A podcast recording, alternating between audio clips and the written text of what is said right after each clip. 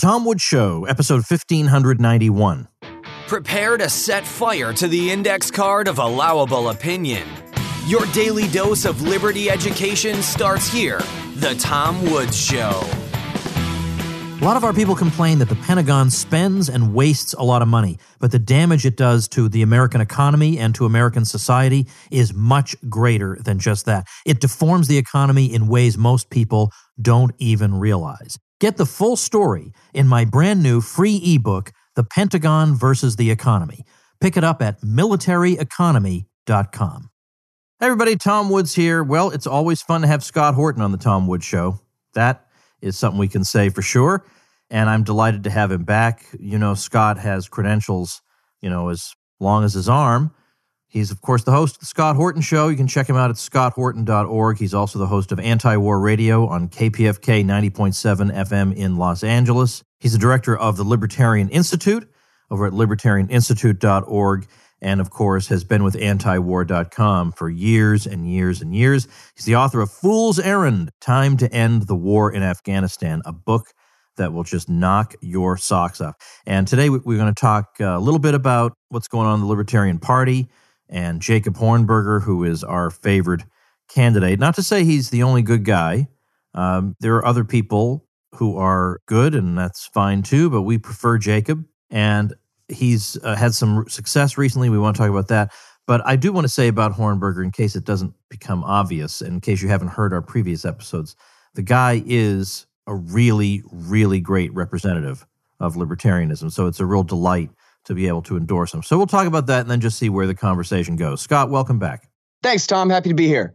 All right, today we actually have some good news. You know, I don't Scott, you're a great guy. I have a lot of fun spending time with you, but I don't associate you in the podcasting world with good news. So this is a nice, nice change of pace. But before we get to that, you want to say a little something to the folks about something you said when you were on the show before. So I'm just going to let you say whatever it is you want to say. Yeah, and I'll try not to go on too long. A couple things. The first thing is I'm working on the book, and your audience especially was so generous uh, last summer in supporting the fund drive for the new book. And I'm sorry, I wish it was out by now. But you know how I get where I kind of belabor the details a little too much. It's sort of like that. But I'm I am working on it every single day, so I want people to to know that, and I'm really appreciative for all the support. And then, but secondly, the thing is, I owe your audience an apology.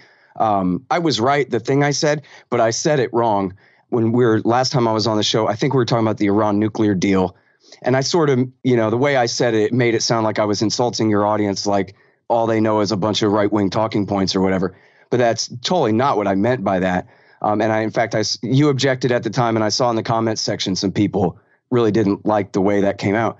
But what I was really getting at was that I get emails constantly from your audience that say to me, gee, I was a right winger on foreign policy until I heard from, you know, learned from you on the Tom Woods show. And this is, you know, how I came to understand about the Iran deal or about the war in Yemen or about the Iraq war, which I had supported and now I don't anymore. So I wasn't really referring to your hardcore following in your Facebook group there, who they already know everything I know and more.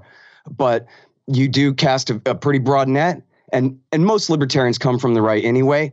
And you, somewhat a little bit culturally speaking, historically lean a little bit right and have kind of a broader outreach to people coming into libertarianism from the right. And, you know, frankly, one of the last things that people get to figure out when they come from the right into libertarianism is that anti imperialism is at the heart of what we're about. And you don't have to be a commie to hate this foreign policy.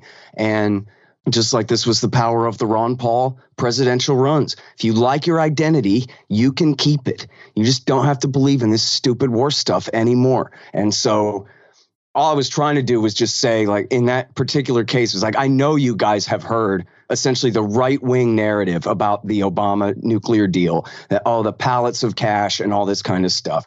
When the reality is actually a lot more, uh, a lot closer to the way his partisans would have put it at that point. And that's the only thing he ever did right in his whole life, probably. I guess the Cuba thing. It's the only thing about Obama that I support was that Iran deal. But anyway, I just didn't want to make it sound like I was criticizing your audience and calling them ignorant or or even calling them conservatives and right wingers when they're not. It's a libertarian show and a libertarian audience. But a lot of these people are coming from the right, and um, so anyway, I just wanted to apologize about that and try. I don't know if I made myself any clearer. But um, no, that's fine. Look, I'm here you, for Scott. you. I'm trying to help. That's all. You know. Yeah, no, no, no. And and in that episode, I I did pipe up and say, now hang on a minute, my my folks already know that, and I I know you know that, so it's no problem. I mean, But you have a huge audience. I mean, that's the thing. So you're hardcore. They already do know, but a lot of the new people maybe they don't. You know, and Yeah, and yeah, because yeah, media is so polarized nowadays. If you listen to conservative leaning media, you probably have never heard heard a decent case for the nuclear deal in your life. You know what I mean? You probably only ever hear criticisms of it, and depending on which media ecosystem you're a victim of, you might really be cut out of some important insights. You know? yeah, yeah, no kidding. So, all right, let's move on to the happy news then, Yeah. which has to do with our old friend, endorsed by you and me for what that's worth for the Libertarian Party presidential nomination. Jacob Hornberger had some good news in recent days. Yeah. Well, so the Iowa thing was such a catastrophe for the uh, Democrats, and that got all the attention.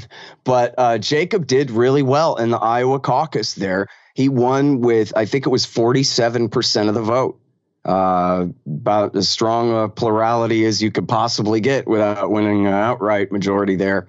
And um, so that's really good. And you know, it seems like, you know, he's got a lot of momentum going. There's Super Tuesday is coming up, and there are three primaries on Super Tuesday where the Libertarians are on the ballot, and that's California, Massachusetts, and North Carolina. And like Iowa, those are non binding on the delegates as far as how they vote at the National LP Convention in Austin, here in Austin in May. But it's still important and it's still a strong indicator of the level of support that um, he's been corralling there. And also on February the 25th, there's another one in Minnesota. And all I know from, you know, I talk to him every, you know, week and a half or two or something like that.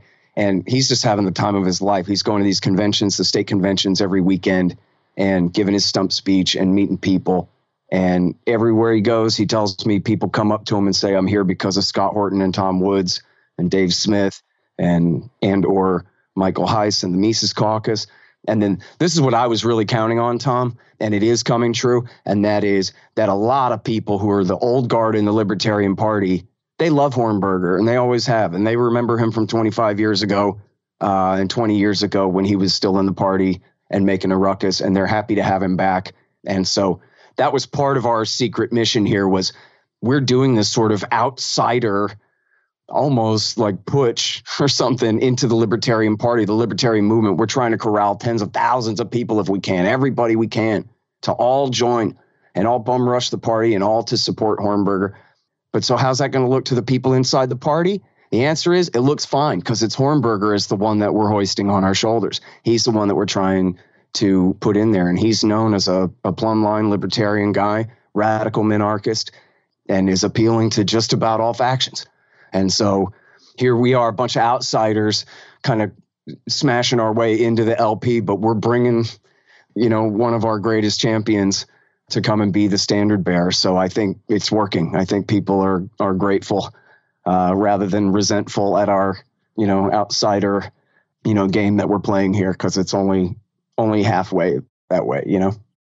Can we just clarify something you said there about the results of these primaries not binding the delegates? Because this is quite different from how the nominee is determined by the Democratic and Republican parties. Right. Well, and of course, historically speaking, the Republicans and the Democrats always did their deciding at the conventions. And it's really only in the last, say, what, like 40 years, uh, maybe 50 years, that the it's kind of the era of the primaries where that really has kind of uh, taken precedent. But with the Libertarian Party, you know, I'm I'm no expert on the electoral politics angle of this, but from what I understand, it seems like this comes down to the convention every time, and it's not a matter of. I mean, it, it could be that in some states, results of primaries or whatever are binding, or or uh, votes at state conventions or whatever. I'm not sure of the rules, but I know that overall, it's decided with floor votes at the conventions, and that's why it's so important that people don't just kind of you know, click like on Facebook, but they really do join the Libertarian Party, join their state party, do whatever it takes to participate in the actual process to become delegates. You know, uh, here in Texas, I think this is right. I mean, this is what my buddy has told me. He's he's done the research. He said for me and the group of people that I've kind of organized to join up here, my libertarian friends in Austin, that we have to go to the precinct convention on this day, this day, and this day, and we have to go to the state convention down in Brownsville, which I don't know why they put the very southern tip of Texas, but anyway, and then we have to do all of that to be able to be delegates to the national convention. So in your state, ladies and gentlemen, it might not be that difficult, but it might. And the important thing, in fact, I need to double check with Michael Heise about that. That just sounds so crazy to me. Um, so exceptionally difficult to get done. But um, I'm willing to do it, and and uh, I think it's working. I mean, I think you know I came on the show what last November, and I pitched this whole thing as let's try to recreate the Ron Paul revolution. Here we have a guy that we can believe in, a guy that we can count on, a guy that if we do the work knocking on doors, signing petitions, being delegates, doing whatever we have to do to support on the organizational level, we can rest assured that this guy's representing our movement and our philosophy very well out there on a Ron Paulian level uh, very well, and that it's really something worth getting behind. And it's worked. I mean, from everything Jacob's told me, is everywhere he goes, he does great, and everywhere he goes, people come up and they say, "Listen, I'm part of this Hornberger revolution because Tom Woods sent me." And so, you know, huge appreciation, and and you know, I'm so grateful. I know Jacob is so grateful to your audience for really coming through and I mean my audience too, but yours is ten times bigger than mine, and so well, look, you know, he's been on the show uh, several times over the years, uh, starting the very, very early episodes, and then up till quite recently. In fact, one of my most listened to episodes is a Hornberger episode because I, you know, as time goes on, my episode titles seem to have gotten longer and longer because I get into more specific topics. But I came up with a beautiful one for his re- semi recent episode with me. It was simply abolish the CIA. Now, people had to listen to that. You have an episode title like that, you have to click play. Yeah. And then they heard him, and he just, what's impressive about him is, as you say, he's been writing articles every single day, writes an article every day for years and years and years and years and years. Well, after a while, you know just pretty much everything when it comes to yep. libertarianism. He knows the ins and outs of everything, and he will represent us well. And, and in fact, when I look at people who, let's say, you know, might not like me that much. I mean, there there are a handful of those, Scott. But yet, it's amazing to me. I, I it's I know it. Uh, but yet, when they go to criticize Hornberger, they really he must be the squeakiest clean guy in the world. They can't find a thing except Woods likes him. You know, it'd be things like, yeah. okay, well, fair enough, but uh, do, like, what, is there anything wrong with him? And they really they're just left stammering. They they have nothing to say. So that's a pretty good sign too. But what do we say, Scott? I mean, we got to have some answer for this. Gary Johnson had name recognition. Yeah. Jacob Hornberger does not have name recognition. So at least Gary Johnson had that going for him. Um, you, you know, and so maybe the electoral result with uh, Jacob Hornberger is not going to be as strong. So doesn't that concern you? It absolutely does. And the answer is it's up to us. And frankly, my best idea is not good enough. My best idea is we'll just make sure and get him really good and briefed up and get him really, really good on Russia and let that drive the media crazy. You know, um, but that's not very good. You know, he's not a governor. He's not a member of the House of Representatives. He's not a vice president. He's not, you know, Mayor Pete isn't either, but even Mayor Pete's a mayor. So you're right. Now he is a lawyer. He's got an advanced degree. Um, you know, we don't want to do anything silly like take a chainsaw to the tax code or do anything that's kind of gimmicky. But I think you're right that this is a real problem that we got to figure out a way to make him famous. And I don't know what it is. And maybe people in your audience, maybe this can be a discussion in the Facebook group there is how do we get this guy's name out there in a way that really establishes him in the minds of the American people and as a serious candidate, as a as a real player in this thing. And it, I think, for example, if he could get that hour long town hall that CNN gave Gary Johnson last time, now I know he'd just knock it out of the park and he'd be a viral sensation and whatever, all of that stuff. The question is, how do we get him that CNN town hall in the first place? You know, how do we get him on Morning Joe in the first place so he can knock that Aleppo question right out of the park for them? And I really don't know. I mean, I think, you know, probably if we just, one of my ideas was if you know, assuming he gets the nomination, that once he does get the nomination, then we just run him really hard against Trump for about five or six weeks and get the media, the liberal media, excited about that. Oh, look, we can split the vote against the Republican. Let's do that. Let's promote this guy, which was their motive for paying so much attention to Johnson last time. And then once they take that bait and we get him out there, then let him turn around and make fun of Bernie Sanders all day too, which is pretty easy. Yeah, I was yeah, just yeah, thinking. yeah. I don't know if you saw Bernie Sanders' speech the other night after he won New Hampshire. He didn't mention I the didn't. wars once. It's like, what is the point of being a communist if you're not an anti-imperialist? you're a communist, but for the F-35. What is this? Anyway, there ought to be plenty of plenty of room for Hornberger to to get you know lots of mileage out of both of them if he can get the attention in the first place. But I am absolutely open to ideas. I mean, I think that you know, as you say, he's he's really starting from not even a state house seat here. You know, how do we get the momentum? I don't I don't really know. I I mean, part of it is you know money bombs and you know Jacob Hornberger revolution grassroots support across the country. Hornberger blimps and Google Jacob Hornberger and all the things that we did for Ron to try to publicize Ron, all that grassroots support. It's on us to do it. We got to figure it out. Well, I mean, look, that, let's face it. Most candidates in the history of the Libertarian Party have not been previous office holders. I believe that's a safe thing to say. Right? Like uh, Harry Browne and Marrou and Badnarik, just three off the top of my head. Uh, who was the very first one? Now I can't think of his name. John Hospers. It's John Hospers. That's Mhm. that's the guy. Okay. Um, I don't think he held uh, any office uh, either. He actually got an electoral vote, as a matter of fact. Uh, so yeah, Roger MacBride. Let's see. No, no, he had been in the Ver- Vermont House of Representatives for two years. That was his entire political career. Uh, yeah, Ed Clark. So most of them haven't. Just FYI. yeah. So, and, and I, I I wonder about. Um, did Jill Stein ever hold an office in the Green Party? No, I don't think so. Yeah, I mean, I'm not saying this is this makes it good or bad. I'm just saying it's not unprecedented. Right.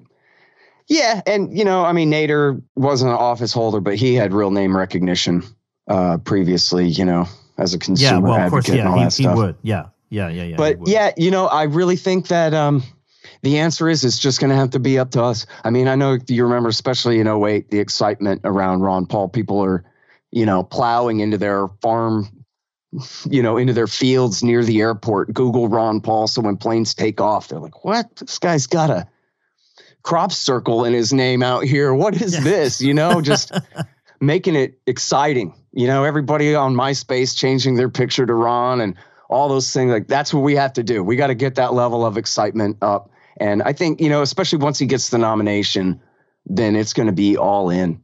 And there's there's so many glaring and, and obvious weaknesses to exploit on the part of Trump and Sanders, who I think is probably going to get it, but whatever.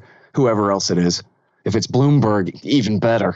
I mean, so Oh, jeez, it, it's uh, there would be there would be just an explosion inside the Democratic Party. I mean, up till recently, I really was focused primarily on the Republican Party as the one that was fraying, and I don't know how I was so short sighted. Yes, the Republican Party really is internally divided, but jeez, the Democrats these they just can't stand each other. And and by the way, did you see this whole?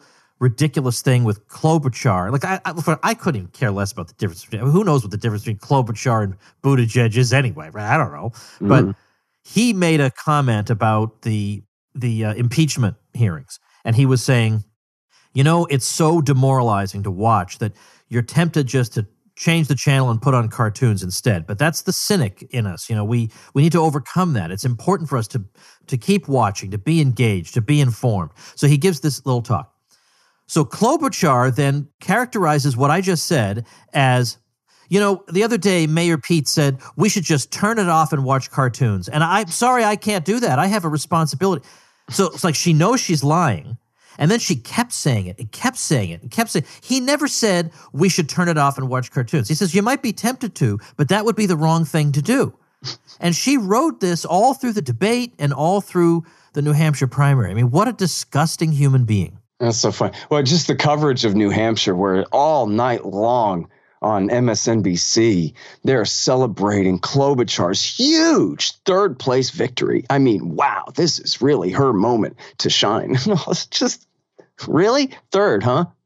And yet, you know, Ron Paul came in third in the Iowa caucuses in 2012. We had actually hoped he'd come in a little bit higher. Somehow, of all people, uh, who was that idiot uh, senator? Uh, Santorum. Deer in the headlights. Santorum. Uh, just came out of nowhere and, and ended up either uh, he and Romney were just a few votes apart. But anyway, third place for a guy, you know, over 20% of the vote for a guy who is more or less saying, we got to start the whole country all over again. we got to just chuck yeah. everything we got, started again. I mean, a really, really radical message for him to place that well.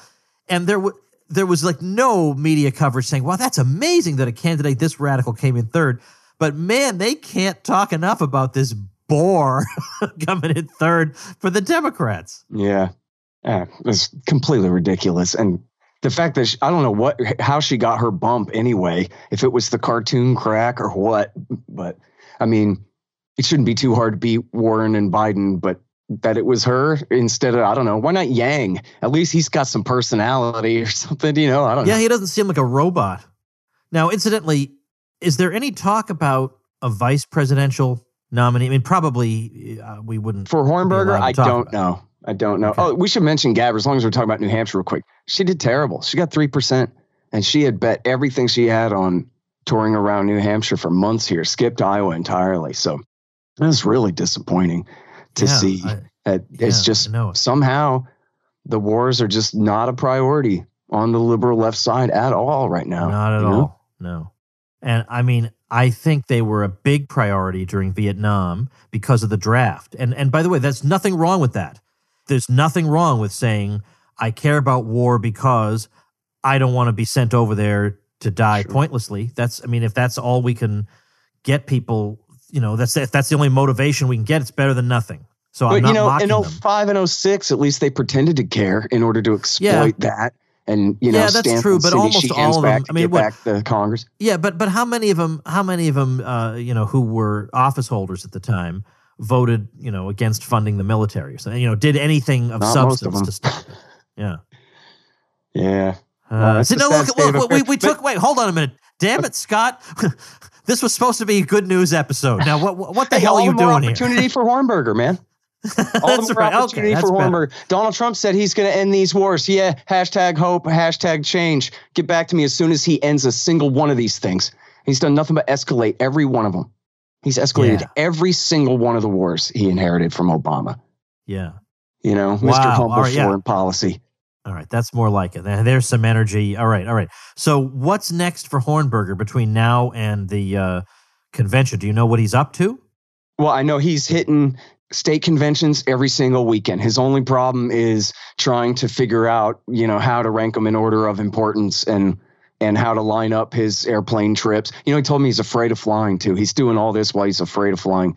Oh uh, my god. Flying all around the country every single weekend, going to these things and doing everything he can, you know, to drum up the support. And then I think he said that by the end of February, or or no, I guess it's the end of March is when all the state conventions finally wrap up. And then he'll have a month before the national convention to do more broad campaigning.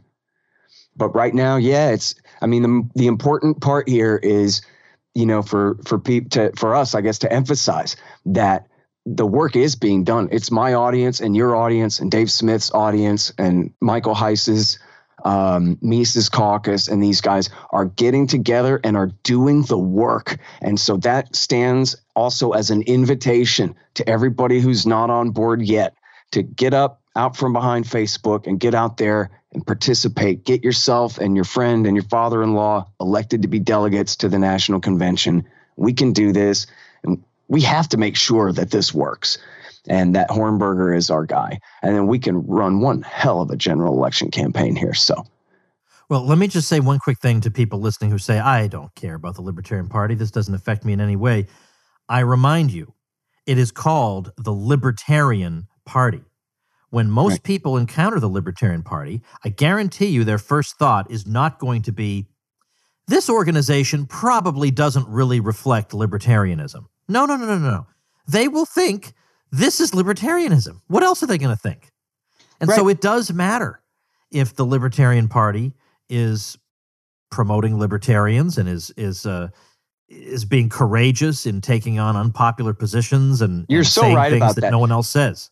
You know, my my institute is called the Libertarian Institute, and people say to me all the time, "So is that all about the Libertarian Party and building up the Libertarian Party and funneling candidates into the Libertarian Party and Libertarian Party?" And I tell them, "No, it has nothing to do with the Libertarian Party." And then they say, "But what does it have to do with the Libertarian Party?" And I say, "Nothing." And they go, "Yeah, but what's the party part?" This, those two words go together: libertarian and party. You know, what do you mean? Yeah. It's a movement and not a party. Of course, it's a party. You know, that's just the presumption. It's so baked in. It's almost impossible to dissuade someone from understanding once they've kind of leaped to that conclusion. You know. Well, so that's that's why I ultimately decided to become part of it because it it's a reflection on what I believe, and so I wanted to see what I could do. So I've had a whole bunch of my listeners in that spirit go ahead and join the party, and I even have a link for them to do it so that people know where these new members are coming from. They're coming from the Tom Woods Show. So yep. uh, LP, of course, the initials for Libertarian Party, tomwoods.com slash LP is the link to join the party and join Scott and me and Dave Smith and all the cool people. I mean, really, could you imagine not wanting to be part of a thing that has Dave and Scott and me? And I, I don't know who these people are. I mean, that's impossible, right? We're we're doing something, and you guys should all be part of it. Uh, Scott, what are your parting words? This will probably be our shortest conversation of all time. Yeah.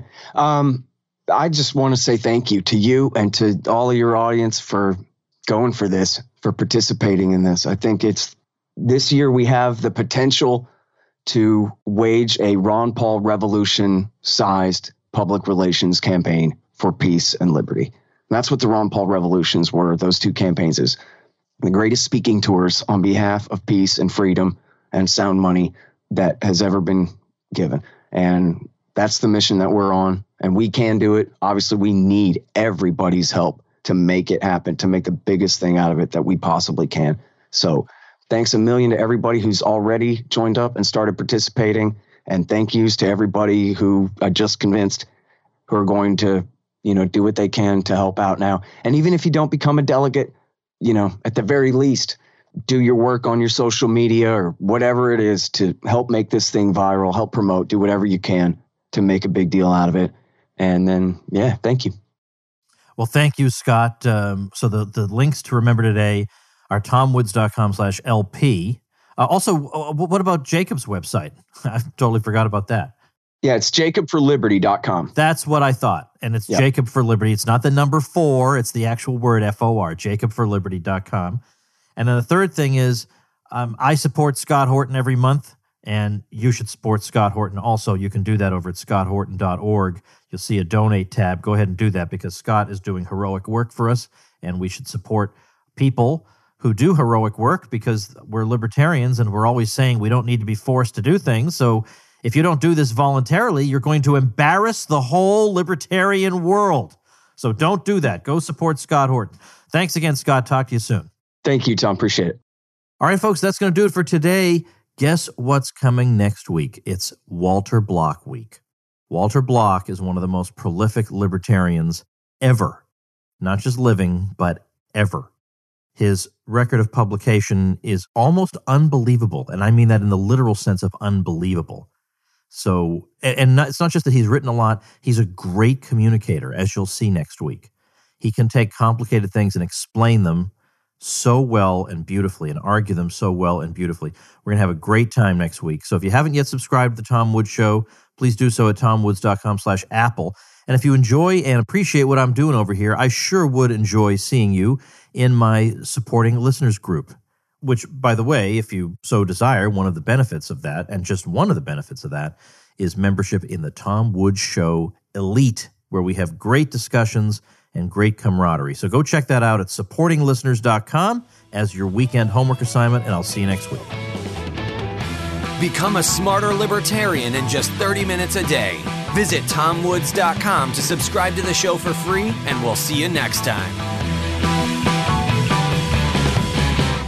Like the sound of The Tom Woods Show? My audio production is provided by Podsworth Media.